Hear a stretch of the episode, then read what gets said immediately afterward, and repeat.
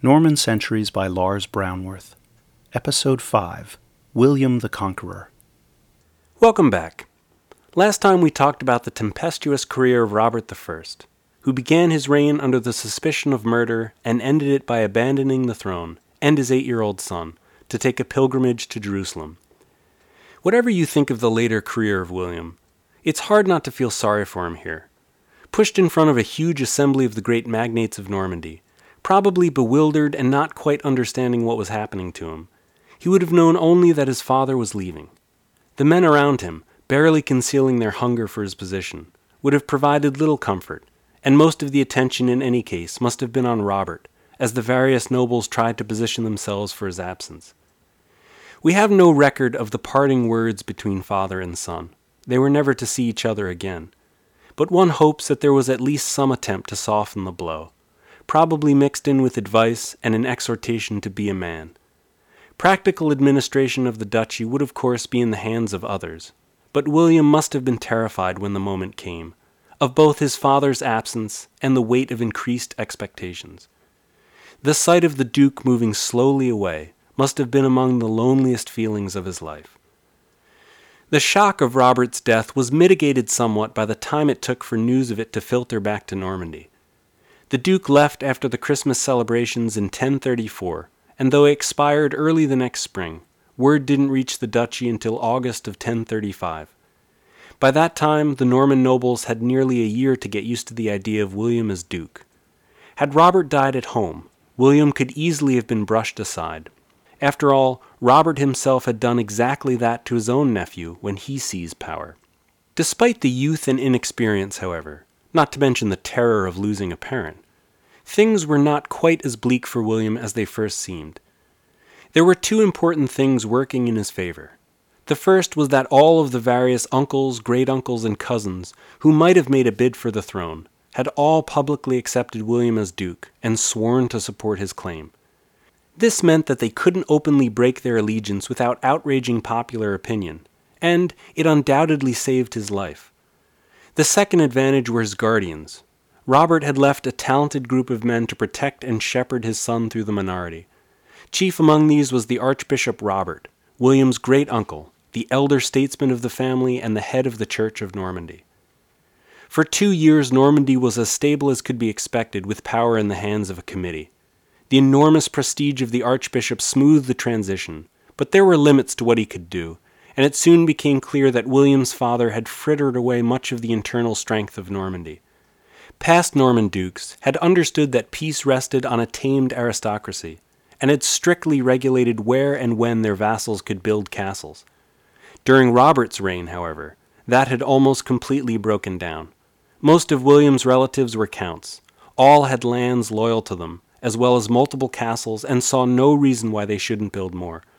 With Robert's death having whetted the appetites of the ambitious, the nobility began expanding their power at William's expense.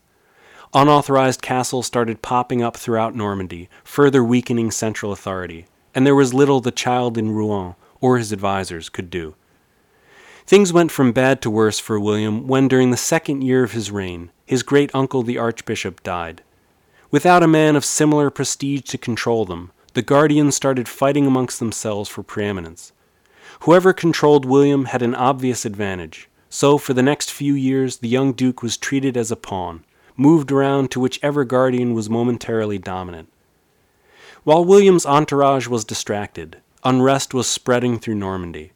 Thanks to all the new castles, it was virtually impossible for a central authority to gain control, and ambitious knights began to make power grabs of their own, carving out virtually independent principalities. Even worse, they also started to involve themselves in the game of capturing and thereby controlling William. Things got so dangerous for the young Duke that his most experienced guardian, Osborne Fitzarfast, known as the Peacemaker, took the precaution of sleeping in the same bed.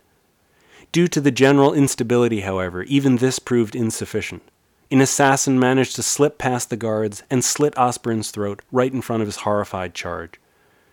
Two other guardians, Count Gilbert and Count Alan, managed to hold things together, but in 1040 Gilbert was killed while besieging a rebel castle, and the next year both Alan and William's tutor were assassinated.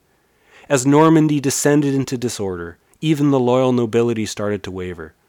The powerful Montgomery family, once a staunch friend of the Duke, led the stampede and carved out an independent domain by switching their allegiance to the odious Lord of Bellamy, a man who had recently killed his own wife to marry a more distinguished candidate. By now, all vestiges of central authority were gone. Whoever controlled the local castle controlled the surrounding area, and the chaos started to attract the attention of predatory neighbors. The Duke of Brittany, a cousin of William's, announced that before Robert had left for Jerusalem, he had entrusted his son to Brittany's care, a patently false claim that he couldn't prove and that no one believed. Probably expecting this reaction, the Duke invaded, but died just after crossing the border, and the threat vanished. A more serious attack, however, was soon to follow. King Henry I of France, known to his contemporaries as Henry the Castle Grabber, was trying to gain control of the Seine Valley. Chasing an enemy over the border into Normandy, he demanded that a Norman castle be immediately turned over to him as an advance base. When the frightened guardians of William complied, the king demolished the fortress and then rebuilt it to his own specifications in a successful bit of saber rattling. Many of the nobles, tired of the rapacious ducal relatives and guardians, rose in open revolt, flocking to the king's side in the hope that he would provide a more effective overlord. Even Falaise, the duke's birthplace, was seized by the rebels and fortified for the king. With the situation growing more desperate by the hour, the one figure that no one had heard from, or expected to, abruptly made his appearance. William was fifteen years old, by the standards of the time a man, and ready to assert himself. Rallying his guardians, he chased the rebels out of Falaise, and then led a spirited defense against the main conspirators. King Henry, sensing the wavering loyalty of the Normans, and in any case not prepared for a long engagement, withdrew, claiming that he had demonstrated his power and proved his point. It's not surprising that William would emerge as a formidable personality. He must have had reserves of strength to survive such a childhood, and he had no patience for the fractious guardians who had held the reins of power for him.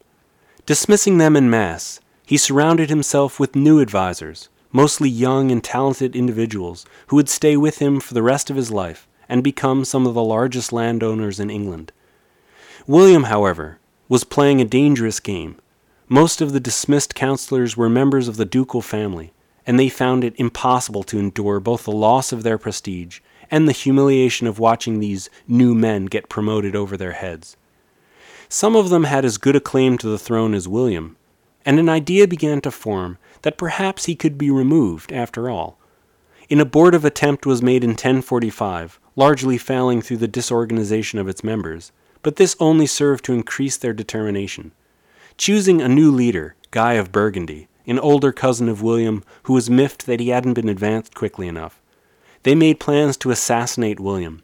Speed was of the essence. By 1046, William was nearly 18, and they could feel their chances slipping away. Finally, the opportunity arrived. William left for a hunting trip in western Normandy, and the conspirators made a solemn vow to murder him when he returned to the lodge for the night. Fortunately for William, a jester overheard the conversation and warned the Duke not to return home. Not trusting his companions, William immediately fled, avoiding main roads and towns, fording rivers where he could, and plunging through forests at full speed. At Ryes, he met a friendly local lord who gave him a fresh horse and his three sons as an escort, and the four of them managed to make it safely to Falaise, where he took refuge in the castle. With half the duchy in revolt, and Guy of Burgundy making demands, William didn't know who he could trust, so in desperation he appealed to his feudal overlord, King Henry the Castle Grabber. This decision may appear surprising on the surface, but it was a shrewd move. The history between the two men was not so important. Alliances quickly shifted in feudal Europe. A king was only as strong as his control over his vassals, and Henry had good reasons to support William. A weak duke, propped up by royal power, was infinitely preferable to a strong candidate like Guy of Burgundy, so he marshaled his army and joined William in Falaise. The combined army met the rebels at the plain of Val-ès-Dunes and risked everything in a pitched battle. Even with several defections, the rebels had numbers on their side, but they lacked coordination, as Guy failed to impose himself and each noble disposed of his forces as he saw fit. An early skirmish managed to knock the king off his horse, But the royal forces rallied, and after several hours of fighting, the rebel army broke apart and was slaughtered as they tried to flee across a nearby river. So many men were drowned that a mill several miles downstream was clogged with the bodies and had to cease operation. Though Guy of Burgundy managed to escape to the castle of Brionne and hold out till 1049, the revolt was for all intents over. The lesser nobility was exiled, and the more important ones were pardoned and returned appropriately humbled to court. William, for his part, wanted to make good use of the victory, and moved quickly to consolidate his power. Oaths were a potent force in medieval Europe, and William, perhaps motivated out of the dim memories of his father, held a great peace council near the site of his victory. It was an open air meeting where the banks of the River Orne, so recently choked with rebel bodies, served as a potent reminder of the Duke's power. And William invested the full weight of his office in the proceedings. Monks solemnly processed carrying the relics of a nearby abbey, and the assembled nobility swore to respect the peace. This was not just a local movement. The Church had been trying to promote the so called peace of God throughout Europe to prevent Christians from fighting each other stop personal wars between the nobility, and to protect men of the cloth. The Pope was well aware that it wasn't realistic to stop fighting altogether, so he asked the nobility to refrain from fighting Wednesday evening through Monday morning. As Duke and King, William and Henry were accepted. They had to defend their realm regardless of the day, but anyone else who violated it was excommunicated and forced to pay a fine. It was a momentous achievement, and to commemorate it, William built a little chapel on the site dedicated to peace, which still survives to this day. The young Duke had good reason to be proud. Still only twenty years old, he had survived his childhood and against the odds had become a force to be reckoned with. The lawlessness and infighting was not quite ended. Some still saw him as a pawn to be controlled, but he had taken great strides to stabilize the duchy. Now, for the first time, his thoughts began to turn toward marriage, to ensure the future of the dynasty. Medieval marriages among the powerful were always political matches chosen by others. Feelings rarely, if ever, entered into the equation. But William had the rare luxury of independence. His father was dead, his mother wasn't in a position to influence anything, and his advisers were either his age or had been discredited and removed. He was one of the few rulers of his time who got to choose his own match, and he was determined, unlike his father, to have it blessed by the church. If William wanted to marry for love, he was also practical enough to make it politically advantageous for himself as well. After some searching, his eye settled on the beautiful, four foot two, Matilda, daughter of his powerful neighbor the Count of Flanders, and niece of the King of France. She would prove an inspired match. Nearly the same age as William, she was a formidable personality in her own right, and they would remain faithful to each other their whole lives. Uncharacteristically for a Norman duke, there would be no illegitimate children or mistresses. Before they could get married, however, a potential problem arose. William and Matilda were fifth cousins, and the church forbade unions to the seventh degree. Such issues were common enough in the Middle Ages. Since marriages were usually contracted between members of the same class, the royal pool had gotten somewhat shallow. Nearly everyone was related to everyone else, and unless there were political reasons to object, most times a polite blind eye was turned. Pope Leo IX, however, had a number of reasons to make life difficult for the Normans. As one of the first great reforming popes, he believed that rulers should provide an example for the masses, and Normandy was notorious for the bad behavior of its ecclesiastics. In addition to rampant simony, the practice of buying church offices, the worldly clerics often showed a complete disregard for their flocks.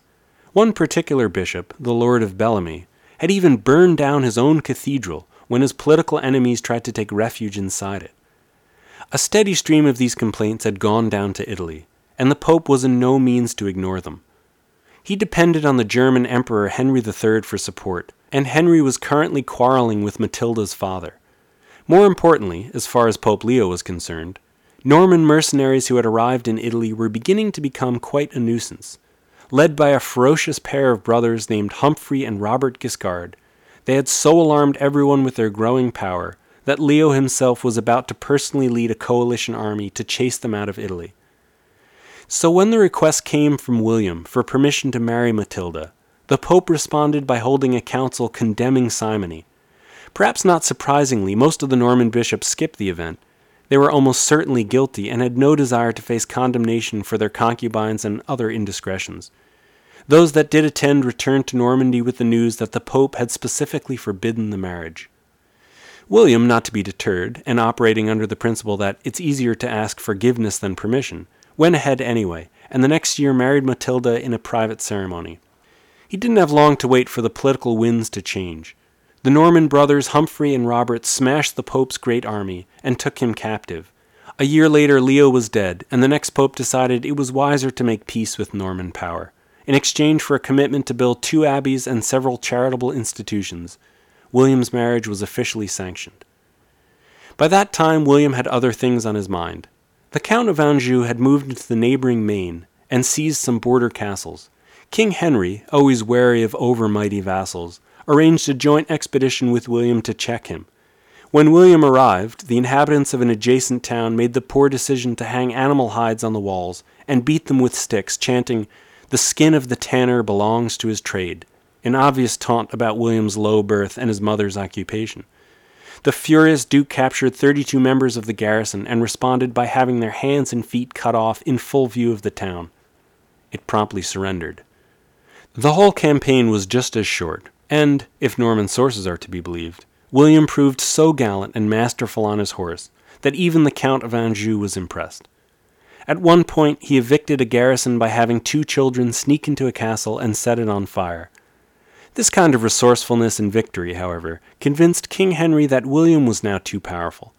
Promptly switching sides, he made an alliance with Anjou and wheeled around to crush the presumptive duke. The invasion was particularly ill timed for William because it coincided with yet another rebellion by two of his uncles, so he decided on a policy of falling back and biding his time. The king, finding no resistance and confident of success, divided his forces in half, sending one column under the command of his brother to Rouen, while he made a more stately progression. Unfortunately for the French, by the time they reached Upper Normandy, the king's brother had been lulled into complacency and had stopped making even the most preliminary precautions. Bivouacking in the little village of Mortemer, his soldiers got their hands on the wine supplies and decided to sleep off their stupor without bothering to post a guard. The Norman army fell on them in the middle of the night, leaving few survivors. William chose to inform the king of the debacle by having an envoy climb a tree and shout news of it into Henry's camp. Cutting his losses, the king withdrew, and without his support, the rebellion collapsed. The Duke was left in tight control of his domain, with a fearsome military reputation to boot. He could afford to be magnanimous in victory. Both of his rebellious uncles were exiled, but they were given generous stipends as befitted sons of a duke. But King Henry wasn't finished. He had clearly underestimated this dangerous young man, and needed to undermine his reputation before he grew too powerful. In 1057 he again allied with the Count of Anjou and marched into southern Normandy, determined to topple the Duke from his throne. Learning from their previous mistakes, the Allies formed one army and headed for the coast. William, though he was now in a much stronger position, was content to play his waiting game, refusing to engage the king's army until an opportunity presented itself. This tactic again paid off. The king wasn't knowledgeable about local tides, and while he was crossing an estuary, the rising water cut his army in half. William pounced, and the stranded soldiers panicked, many drowning in the sea. The king and count were powerless, forced to watch impotently from the other side as the disaster unfolded. The defeat dealt a serious blow to the king's prestige, and though he managed to extricate himself from Normandy, he was never the same again. Three years later, both king and count were dead, and the political situation of France had changed drastically. The new king was only eight, and since the Count of Anjou was childless, two of his nephews started a civil war to seize power, something which the wily Duke did his best to prolong. For the first time in his life, William was free from external threats and could do as he pleased. Normandy had never been more confident. Despite the unrest, the duchy was richer than its neighbors, and distinguished immigrants began to wander in. Lanfranc, a celebrated teacher from Pavia, brought a young St. Anselm, helping to start a literary revival that would soon spread to all of France. A large Jewish community settled in Rouen, making it a center of commerce, and a luxury wine trade began to flourish. The increased revenue trickled down to the nobility, who in turn built new abbeys and churches, further spreading the revival of learning. William was now uniquely placed for the great opportunity of his life. Unchallenged at home or abroad, in his early thirties with a brimming treasury and a confident principality at his back, it must have seemed as if anything was within his grasp. Buoyant and self assured, the Duke turned his eyes across the Channel. Join me next time as we look at England on the eve of the conquest and the three would be kings who struggled for its crown. Norman Centuries is a podcast written and recorded by Lars Brownworth, author of the book Lost to the West and creator of the 12 Byzantine Rulers podcast. Visit us online at normancenturies.com.